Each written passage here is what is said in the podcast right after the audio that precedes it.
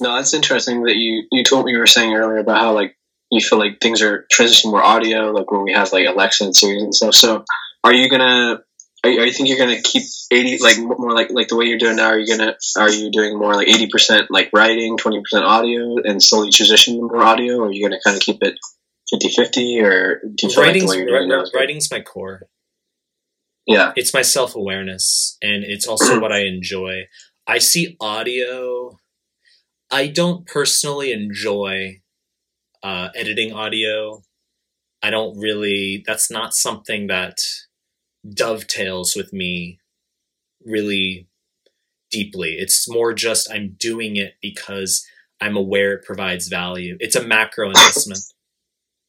Audio is very much on the side. Like now that I'm tasting it more, I've put out 17 clips. But like I don't sit I don't sit in front of my computer like excited to edit the audio. Like if anything, I can like, oh, that's that was good conversation that I had. It's nice to like hear that stuff over.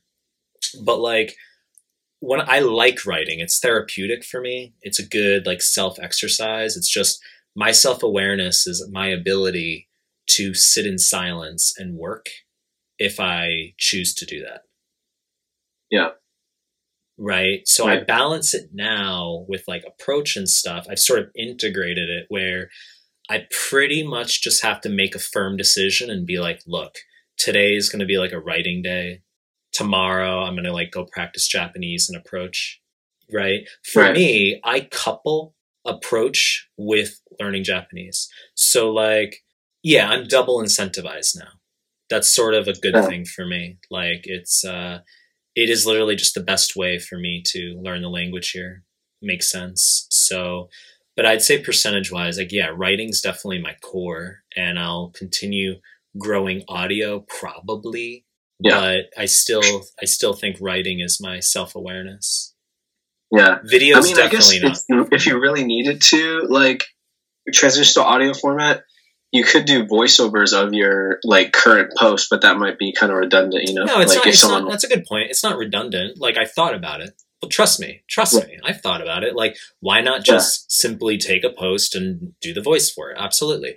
I've thought Right. about it, but I just don't think it translates over the way you might imagine.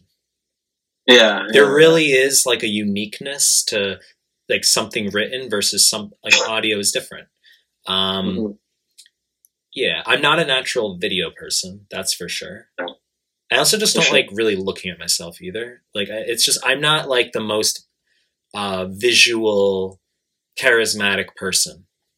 right, right, That's right, just right, right. and maybe like it's one of those things where the more you do it, you know, you get used to it and maybe you adjust. I don't know, but Yeah. my core is definitely just like sort of sitting in silence and writing and being able to do that for long periods. I can do that.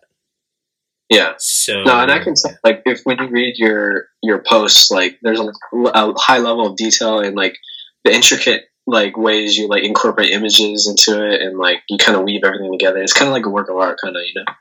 So Yeah, I mean, like, here's the thing: like, maybe even if the world is going to audio, even if there's going to be a greater, uh, like, inclination that we will turn to audio search and stuff going forward, humans will always consume written word no matter what. Yeah. Whether it's a newspaper or whether it's a blog, whatever format we move to, there's always going to be a niche for written word.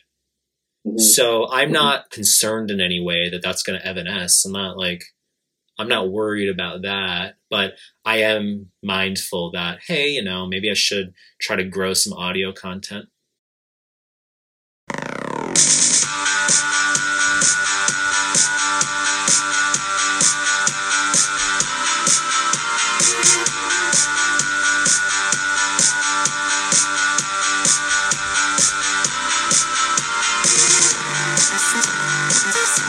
Thank you.